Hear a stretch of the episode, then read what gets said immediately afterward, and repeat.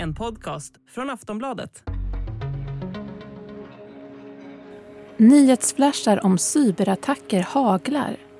Vad är det som händer? Varför attackeras så många sajter just nu? Och kan det bli värre attacker?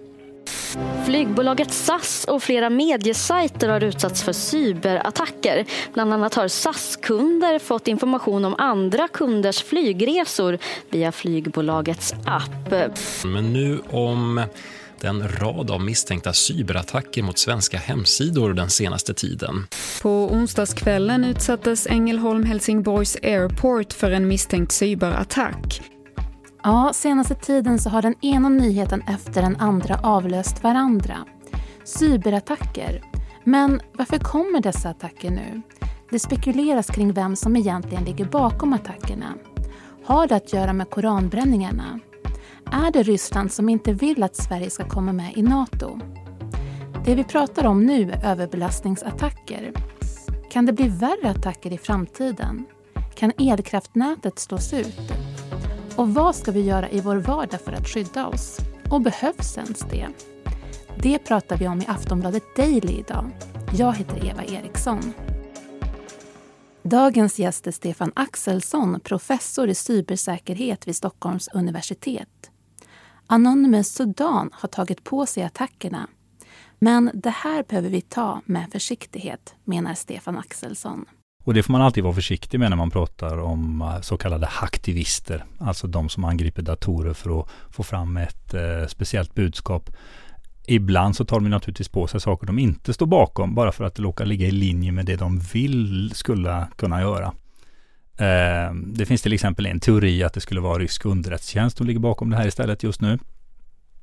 I akt och mening att då försöka så eh, split mellan Sverige och NATO. Jag vet inte om jag tror riktigt på den hypotesen. Jag tycker att de borde väl kanske varit lite bättre då.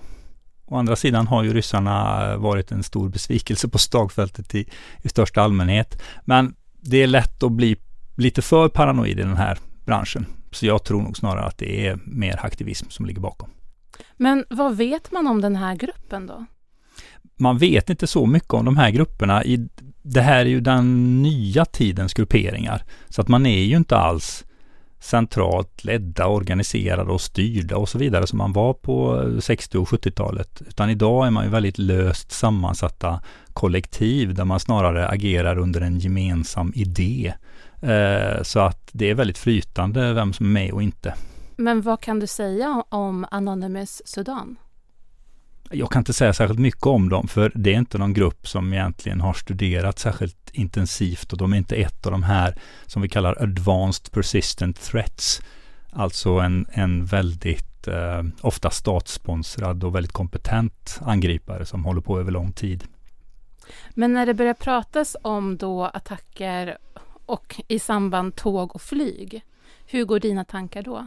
Ja, då skulle jag nog säga, sträcka ut hakan lite här, men eh, då behöver vi inte vara särskilt rädda för just den här konstellationen. Eh, de skulle nog gärna vilja kunna genomföra den sortens angrepp, men att de hade förmågan att göra det, det håller jag för i stort sett otroligt. Utan det här är det kommunikationsvägar, alltså man har sänkt webbplatser och det är ganska lätt att göra. Och det är framförallt ganska lätt att göra ett kort tag. Men det här är ju en sorts angrepp som vi idag är ganska vana vid. Den har ju förekommit i gott och väl 20 år vid det här laget. Så att det finns färdiga skydd och olika åtgärder man kan ta till.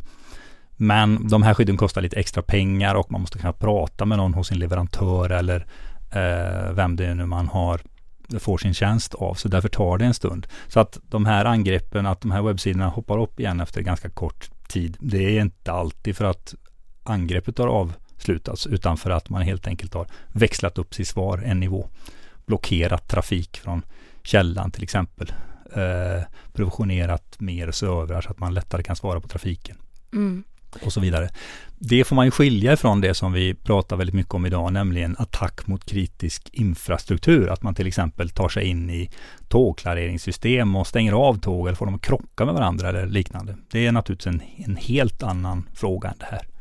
Men det som har hänt just nu, det behöver vi inte vara så jätteoroliga för, tycker du då? Ja, det är ju trist om man inte kan boka sin tågbiljett. Eh, men det finns en amerikansk general jag brukar citera som redan på 90-talet sa att här pratar vi inte om weapons of mass destruction. Här pratar vi om weapons of mass irritation. Mm. Alltså det här är inte massförstörelsevapen utan massirritationsvapen. Och det ligger ganska mycket i det. Mm. Eh, det är inte kritisk infrastruktur eller, eller tjänster där det är sannolikt att liv och hälsa Eh, påverkas. Mm. En sak som vi måste prata om är varför kan det ske så många sådana här överbelastningsattacker? Jo, det är ganska lätt att sjösätta sådana här attacker. Vad man gör det är att man bryter sig in i ett stort antal eh, enheter som är uppkopplade på nätet och så får man dem att och begära en webbsida till exempel gång efter gång efter gång. Och det gör naturligtvis att man kan, man kan kanske ha hundratusen eller en miljon sådana här enheter om man är riktigt stor. Och det här har blivit en, en liten bransch i sig då. Man behöver inte bryta sig in i de datorerna själv idag utan man kan köpa dels tillgång till dem. Man kan köpa tjänsten att sänka någon annans webbserver för en ganska billig penning. Men höjdpunkten för den här sortens attack skulle jag nog säga var snarare 10-15 år sedan. För det var då man började utnyttja det här för att utpressa de som äger sådana här sajter. Olika spelsajter till exempel i, i eh, Karibien. Där man hade lagt dem då för att amerikaner då skulle kunna eh, komma åt dem fast de inte var lagliga att ha i USA. Många av dem blev utsatta för den här sortens angrepp.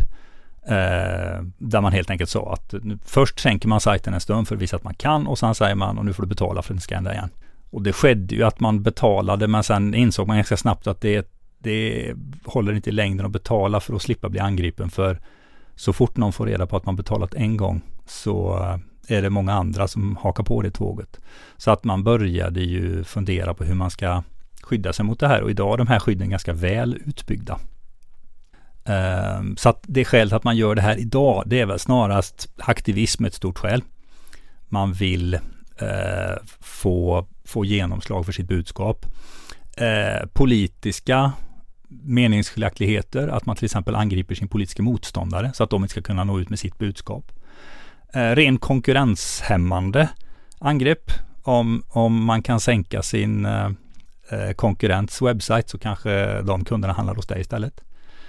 Eh, att man vill hämnas på någon man tycker har behandlat en illa. Typ man har köpt en flygbiljett man inte var nöjd med. Eh, eller bara rent allmänt jävelskap. Man ska inte glömma att en stor del av den här skiten som sker på internet är bara rent allmänt jävelskap. Mm. Bara för att man kan.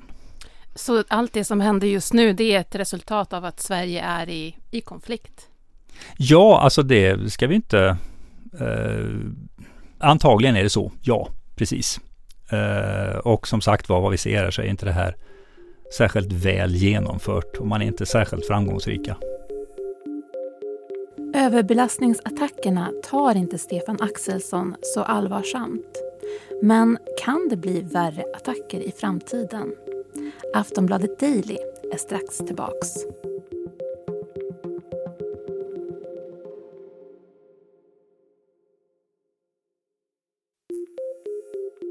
Kan det bli värre attacker i framtiden? Vi ska fortsätta prata med dagens gäst, Stefan Axelsson, professor i cybersäkerhet vid Stockholms universitet. Ja, det kan det naturligtvis ske då. Och vi ser vi ju nu vid, vid eh, eh, anfallet mot Ukraina. Men för, för cyberdomänen är en del av, av eh, krigföringen idag. Men vad vi framförallt kan se det där, det är att man var betydligt mer framgångsrik och på eh, när man Jo, när man angrep och tog Krimhalvön så såg man betydligt mer avancerade och, och ihängsna cyberattacker mot resten av Ukraina. Och ett skäl var väl till det att ryssarna var helt enkelt bättre då. Det verkar som de har blivit sämre på det här. De ryska trollfabrikerna imponerade inte alls på samma sätt som de gjorde för tio år sedan. Eh, antagligen är det också så att eftersom man inte avsåg att gå in med trupp eller, eller några direkta militära angrepp mot Ukraina så är det lämpligt att använda cyberangrepp då.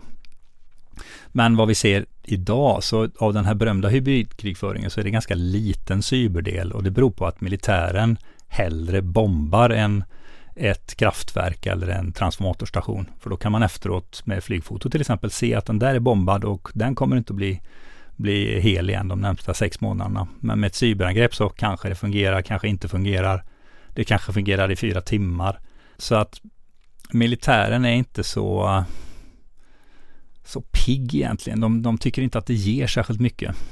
Och, och, så är det för egen del. Jag är betydligt mera rädd för kryssningsrobotar mot vår elinfrastruktur än vad jag är för stora hackerangrepp. Men det finns väl en oro när det kommer till elkraftnätet? Ja, det gör det. Liksom. Det är ju en av de här kritiska infrastrukturerna som vi pratar om. Då. Vi har även vattenförsörjning, vi har avlopp, vi har kommunikationer. Men samtidigt så har det också skett ganska mycket arbete de sista tio åren när man har varit medveten om det här. Så att vi är inte eh, tagna på sängen som vi var för, för sig tio år sedan. Så det är klart man säkert skulle kunna ha en viss framgång där men det är tveksamt om, om den framgången skulle bli så stor att, att vi ser liksom en ordentlig samhällskollaps framför oss. Jag tror inte det. Men är det ett framtidshot som vi måste förhålla oss till? Det här är ett hot vi måste förhålla oss till på samma sätt vi måste förhålla oss till hotet att, att uh, ryska bombflygplan skulle kunna flyga in över Stockholm.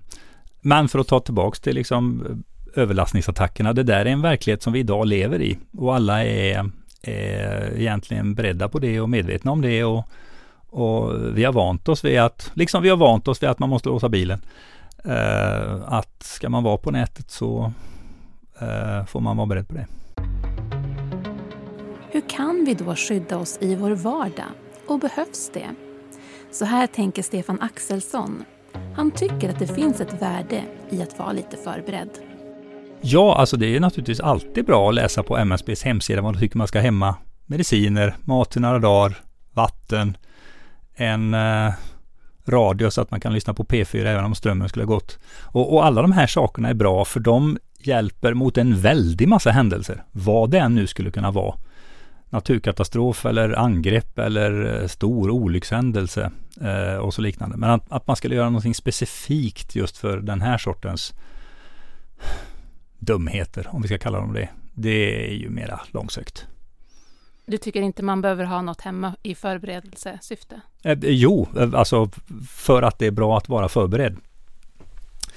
Men att man skulle göra någonting specifikt just bara för att Sverige, några svenska sajter har blivit utsatta för överlastningsattacker. Nej, det tror jag är att gå för långt. Det är att gå för långt. Men ändå utifrån hur, hur samhället ser ut och utvecklingen kan bli så är det bra att vara förberedd. Alltid bra att vara förberedd. Ja. Mm. Men för den då som känner sig orolig, den, just nu, den behöver inte vara så jätteorolig över de här cyberattackerna? Alltså det enda man ska göra naturligtvis det är att man kanske ska vara ute i sista minuten då om man ska köpa en tåg eller en flygbiljett. Det är alltid bra att inte vara. Eh, men annars så skulle jag inte känna någon extra oro för det, nej. Och när det kommer till cyberattacker, liksom ändå i framtid, nära framtid, vi behöver inte vara jätteoroliga för att kritisk infrastruktur och sånt kommer slut heller, tycker du då? Om jag tolkar det rätt. Alltså om någon skulle angripa den infrastrukturen så ska vi vara glada om det bara är en cyberattack. För det är den attack som är lättast att, att hämta hem efter. Eh, och den är som sagt var inte särskilt, men, men även så så är den inte särskilt trolig idag, det skulle jag inte säga. Det sa Stefan Axelsson, professor i cybersäkerhet vid Stockholms universitet. Du har lyssnat på Aftonbladet Daily. Jag heter Eva Eriksson och vi hörs snart igen. Du har lyssnat på en podcast från Aftonbladet. Ansvarig utgivare är Lena K Samuelsson.